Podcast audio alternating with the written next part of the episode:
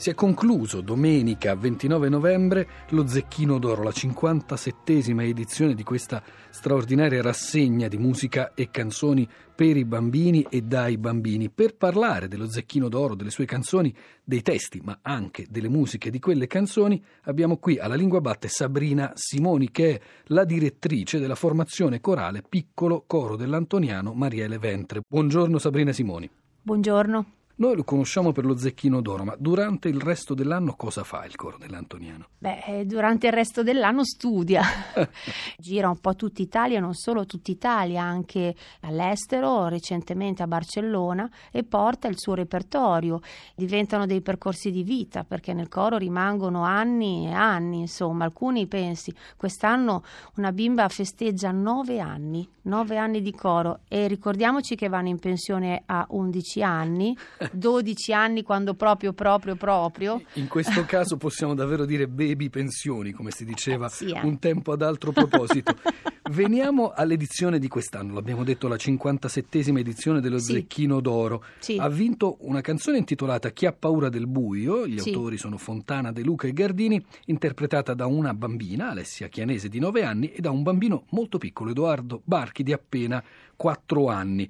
Chi ha paura del buio è come una summa di un immaginario dello spavento che però viene annullato attraverso la canzone, attraverso il testo, attraverso la musica. Sì, è un divertissement direi sul tema, ecco, per usare Ci sono le streghe, sintesi. ci sono i vampiri, ci sono sì, le mummie. Sì, andiamo a cercare che cosa in questo buio può essere nascosto quindi nel nostro immaginario questo buio che cosa fa affiorare, cosa ci porta, però ribadiamo che no, il piccolo Edoardo no, non ha paura del buio, insomma. Quest'anno c'è stato anche un premio speciale alla canzone più cliccata sul web nel sito ah, sì. dello Zecchino d'Oro e il premio è andato a una canzone dal titolo già di per sé curioso, Cico Pez, la canta Ines Rizzo di 8 anni, ma la cosa interessante è che è una canzone bilingue in cui all'italiano si alterna lo spagnolo.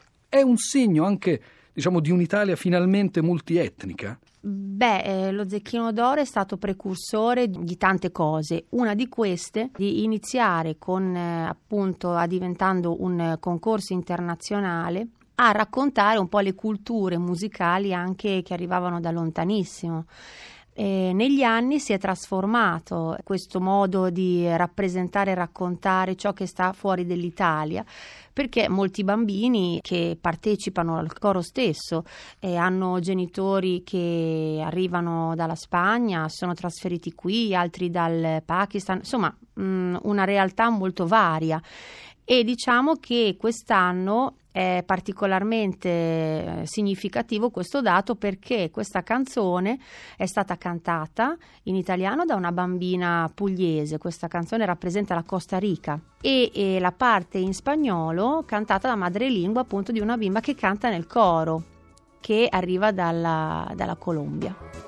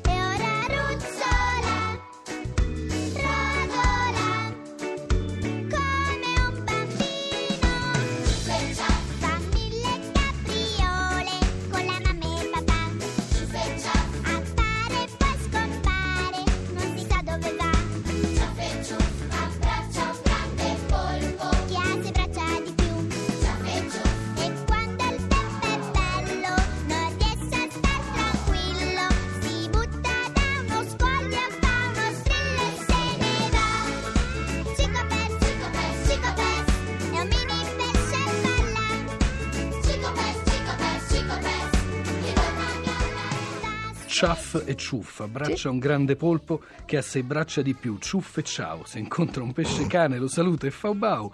Ciuff e ciao, se incontra un pesce gatto lo saluta e fa miau. Ecco, l'onomatopea, la parola proprio ridotta a puro suono, è tipica delle canzoni per bambini, Sabrina Simoni. Sì, è spesso utilizzata quando, non lo so, cantichiamo canzoni come Il coccodrillo come fa, sono ben felice che eh, il cra cra eh, o il bau bau no? dei nostri personaggi, i bambini riescono a trasformarlo quasi in un verso reale. Se, lei dovrebbe sentire come sono bravi a imitare, non so, ad esempio la pecora, sono fantastici. Quindi aiuta molto anche non solo a coinvolgerli, ma a prestare attenzione anche al suono del fonema, ecco. Il coccodrillo come fa, se non sbaglio, era del 1993, ma ci sono eh, canzoni sì. anche molto più vecchie che ancora oggi... Com- sì, sì, sì, come non, Popov ad esempio, il valzer del moscerino, 44 gatti e dobbiamo questa così longevità non soltanto al fatto che sono delle canzoni sempre verdi, come posso dire, sempre attuali, divertenti, collocate perfettamente per l'infanzia, ma anche al fatto che sono state rielaborate e utilizzate per fare cartoni animati, disegni disegni bellissimi da grandi cartoonist che hanno raccontato queste bellissime canzoni, insomma. C'è stato anche un altro animale che è stato a lungo un protagonista mm. del, dello Zecchino d'Oro ed è Topo Gigio, fino al 2006 eh, se sì. non mi sbaglio. Eh, io adoravo Topo Gigio, guardavo lo Zecchino per Topo Gigio e per il coro.